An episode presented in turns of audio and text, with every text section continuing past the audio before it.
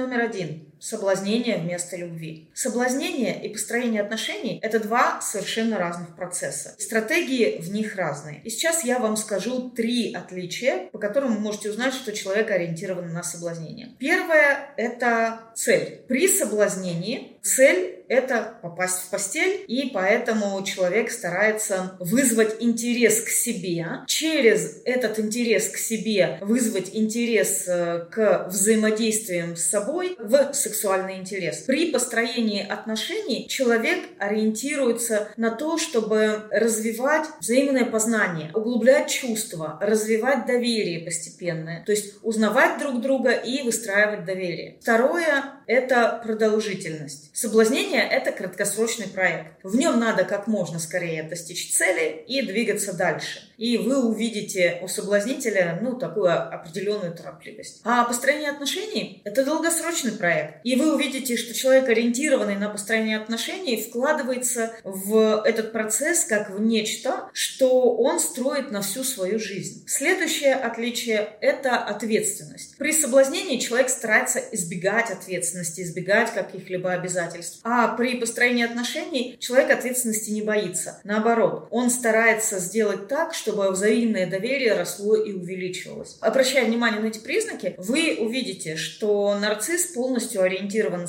на соблазнение, он не заинтересован в построении отношений. Второй признак – это грандиозность в сексе. Нарцисс имеет преувеличенное восприятие своих сексуальных способностей. И он воспринимает это как нечто экстраординарное, даже если его сексуальные способности так довольно ниже среднего. Ему это не мешает считать себя экстраординарным. Нарцисс ожидает похвалы и восхищения за свои сексуальные способности, как и вообще за все, что связано с ним. И поэтому, если вы сами как-то вот эту похвалу и восхищение ему спонтанно не выдаете, может быть, потому что вы удивились, насколько вообще все скудно, то он будет это вымогать, он будет это выпрашивать, он будет упрекать за то, что вы этого не делаете. Он может упрекать вас за то, что вы недостаточно выражаете свои эмоции в сексе. Может быть, это происходит из-за того, что не о чем эмоционировать, но нарцисс убежден, что как раз есть о чем. Он может вымогать признание, он может вымогать похвалу, например, задавая вопросы. У тебя когда-нибудь был партнер, который вот может так долго? Может быть, это долго длилось 10 минут, но для нарцисса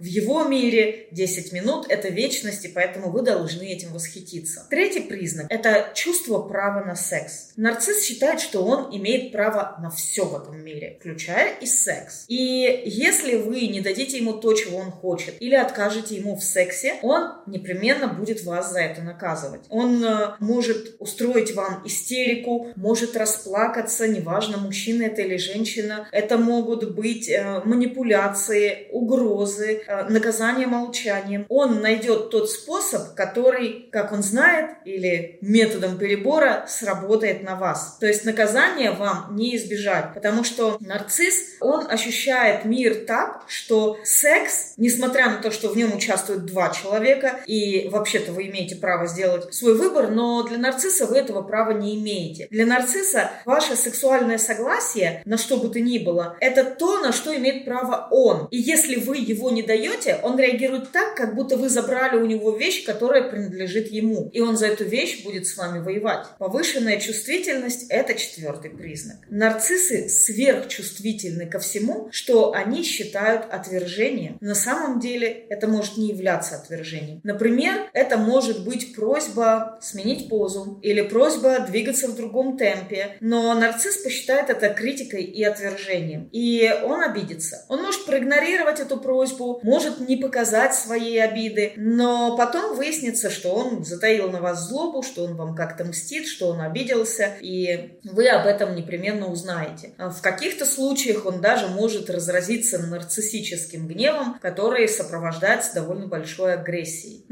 А если все-таки так уж случится, что вы захотели или сделали что-то, что ему не нравится, то тут у него наготове следующая манипуляция. Пятый признак – это манипуляции неудовлетворенностью. Если нарцисс хочет попробовать что-то в сексе или делать что-то в сексе, что вам не нравится, вы этого не хотите, то он будет говорить, что он не способен достичь удовлетворения без вот этого самого, что он хочет сделать. И если вы будете ему отказывать, если вы будете пытаться выставить границы, он будет угрожать, что он это сделает с кем-то другим, потому что вот с вами он удовлетворения достичь не может. И есть еще второй вид манипуляции неудовлетворенностью. Есть нарциссы, которые действительно обладают сексуальной силой, есть нарциссы, которые обладают сексуальной слабостью. И даже этой слабостью они все равно манипулируют. То есть они говорят, что это ваша вина, что это из-за того, что вы обладаете, может быть, недостаточно сексуальной внешностью, плохо стараетесь, не знаете, как надо все делать. Из-за этого вот проявляется его сексуальная слабость, а вот сбывший-то он ого-го какой был. Ну, не упоминая о том, что сбывший он был 10 лет назад, и тогда было все по-другому, состояние здоровья его было другим. То есть нарцисс манипулирует сексуальной слабостью, и он манипулирует тем, что он не способен достичь удовлетворения. Если вы заметили те признаки манипуляции, которые я уже перечислила, начали задумываться, что может быть ваш партнер нарцисс, я подготовила для вас чек-лист, который поможет вам еще больше узнать о манипуляциях. Это 15 видов манипуляций, и скачать его вы можете здесь внизу по ссылке в закрепленном комментарии. Переходите и скачайте бесплатно этот чек-лист 15 видов манипуляций. Шестой признак – это отсутствие интереса к вашим потребностям. Для нарцисса имеют значение только его потребности. И на самом деле нарцисс может быть очень щедрым в сексе. Но щедрость эта проистекает не из-за того, что он заботится о вас, а из-за того, что он пытается поддерживать свой имидж офигенного любовника или любовницы. И для поддержания этого имиджа он будет делать то, что он считает правильным, соответствующим этому имиджу. Он может, например, считать себя просто вот мастером оральных ласк. И тогда он будет это делать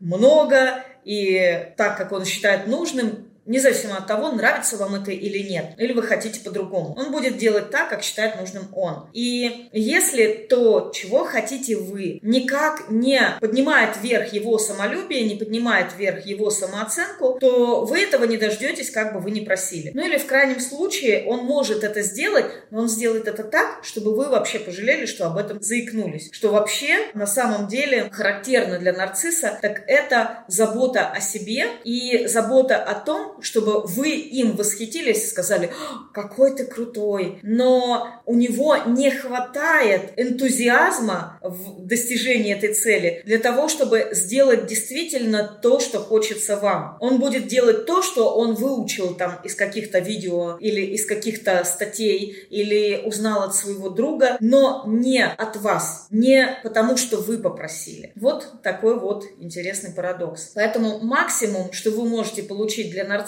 это то, что он сам решит вам дать, а не то, что вы от него хотите. Седьмой признак – завышенные требования к вашей внешности при полном отсутствии требований к своей внешности. Нарцисс будет упрекать вас за какие-то недостатки внешности и при этом делать вид, что у него-то никаких недостатков внешности на самом деле нет. Например, у него могут быть там обширное такое пузико авторитетное, мощные ляжки, но при этом он будет упрекать вас за ваши складки на боках. Он может говорить вам, что он не может возбудиться из-за того, что вы так плохо выглядите. И у него не будет при этом ни капли какой-то благодарности или понимания, что вы-то вот как-то возбуждаетесь, глядя там на его пузо, глядя его там на его ноги, которые похожи на куриные окорочка. Вы как-то вот это все с рук ему спускаете. Но для него это само совершенство. Недостатки могут быть только у вас. А он идеален. И это подводит нас к следующему пункту. Пункт номер 8 – это критика. Нарцисс критикует всегда и везде, и постель не исключение. Нарцисс будет критиковать все. В первую очередь он будет критиковать то, как вы выглядите. Например, он может сказать: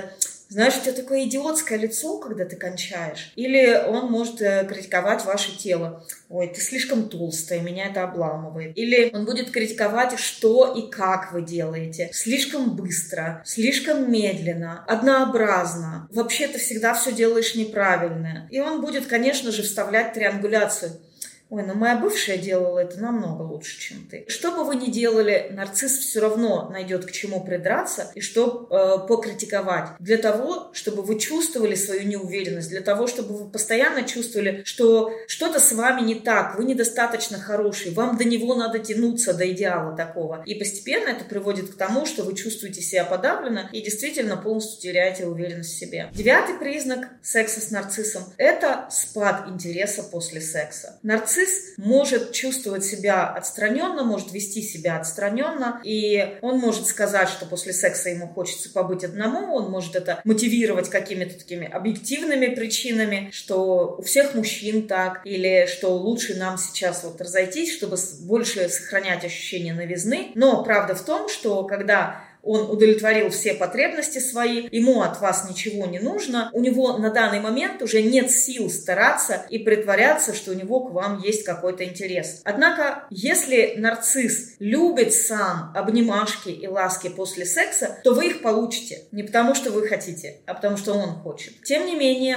когда это все закончится и когда он получит все, что он хочет, и вы разойдетесь по домам, какое-то время, скорее всего, он не будет вам писать и звонить, потому что он в состоянии насыщения. Если он насыщен, ничего от вас не нужно, ну зачем тогда вообще тратить на вас время? И есть еще одна штука, которая происходит после секса с нарциссом, это игра, переоценка отношений. Иногда в начале отношений особенно некоторые нарциссы любят поиграть в эту игру. Они начинают вам высказывать сомнения о том, правильно ли отношения с вами, действительно ли он хочет продолжать отношения, хочет ли он отменить все обязательства, которые он вам дал, и насладиться тем, как вы из состояния радости и удовлетворенности переходите в состояние тревоги, страха, и, может быть, начнете плакать, но будет ему бальзам на душу. Пишите в комментариях, с кем нарциссы играли в игру «Переоценка отношений». А мы двигаемся дальше. И 10-й признак секса с нарциссом – это использование секса для контроля. Нарцисс любит выдавать секс, ласку, нежность, физическую близость как поощрение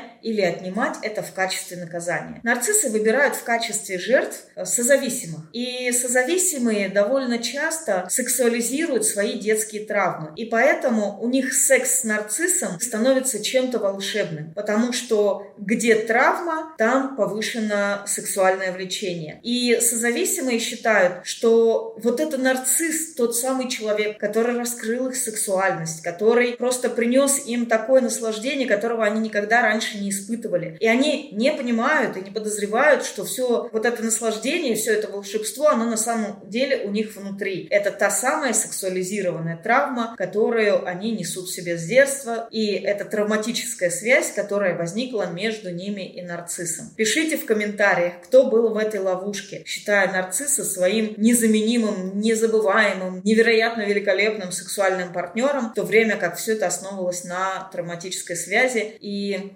было частью стокгольмского синдрома. Нарцисс, он выбирает жертв, которые действительно склонны попадать вот в это сексуальное рабство с ним и склонны быть отзывчивыми к тому, как он их травмирует, поэтому он после какого-то события абьюза всегда старается закончить это событие сексом для того, чтобы создать травматическую связь, для того, чтобы у вас создалась вот эта связь, что сначала вы испытываете эмоции на грани выживания, а потом они закрываются избытком окситоцина, эндорфинов, и таким образом нарцисс создает в вас травматическую связь, когда вы катаетесь вот на этих американских горках гормонов, которые переполняют вас, и потом вам кажется, что нарцисс – это самый лучший сексуальный партнер, который у вас был. Обращая внимание на все эти 10 признаков, вы можете уже сделать вывод, находитесь ли вы в отношениях с нарциссом, является ли секс с вашим партнером сексом с нарциссом. Ну, а если вы хотите больше узнать об отношениях с нарциссом, то перейдите в раздел «Видео» на моем канале, там огромное количество всего интересного. И, конечно, не забудьте подписаться.